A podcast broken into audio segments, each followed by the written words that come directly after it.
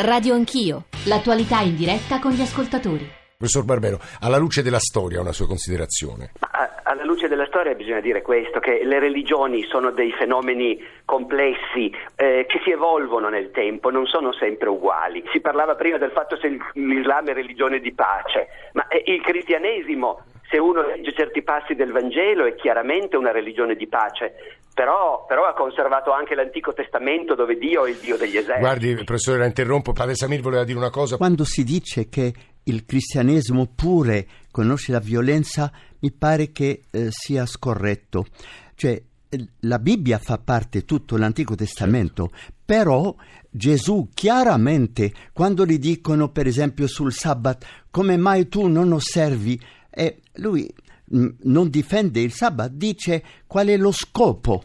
Lo scopo è aiutare l'uomo. Quando gli presentano la donna adultera, eh, che, che vogliono lapidare, e lui risponde che secondo la legge ehm, dell'Antico Testamento, lui dice chi è senza peccato li butta e poi voglio dire, se partia il Vangelo vuol dire Cristo, il messaggio di Cristo.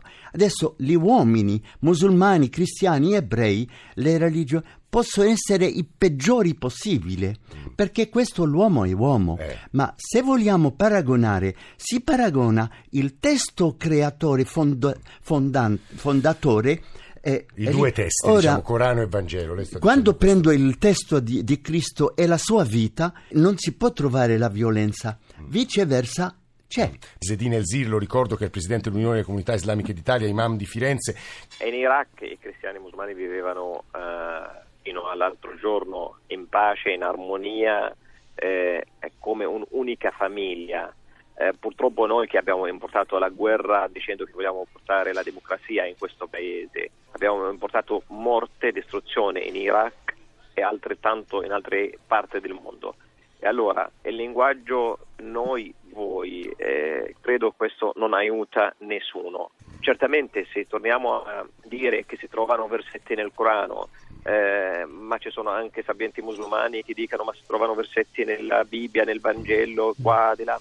Eh, non Questo non aiuta nessuno. il dialogo, lei dice. Non mamma. aiuta nessuno certamente questo non vuol dire che dobbiamo essere buonisti. Alessandro Giuli e poi il professor Barbero. Alessandro Giuli. È, è vero che in Egitto si convive da, da, tanti, da, da tanti, secoli, ma è, è, anche vero che se, se, facciamo una telefonata ai copti non ci diranno la stessa cosa. Insomma, ci sono bagni di sangue assai recenti e non è così semplice eh, presidiare un paese da uh, una lettura che all'interno del, anche nel mondo sunnita, perché lì dobbiamo arrivare, eh, del Corano ha, ha, legittimato aggressioni feroci eh, e il mondo dei fratelli musulmani non può dirsi innocente del tutto rispetto a questo. Mm, non esprimo altri giudizi, ma insomma, professor Barbera, abbiamo un minuto, sono mortificato di lasciarle così poco, il tema è così complesso. Ma insomma, si immagini eh. al, al, volo allora, diciamo, ma io sono d'accordo con il sacerdote che ha parlato prima, mentre l'ebraismo ha una radice bellicosa e guerriera, poi Cristo nel Vangelo senza dubbio fa una scelta invece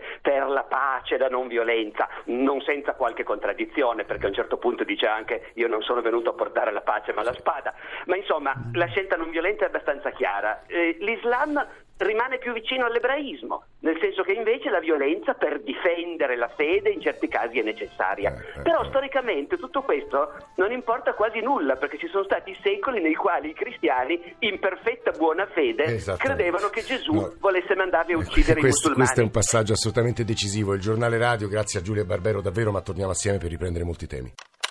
Radio Anch'io.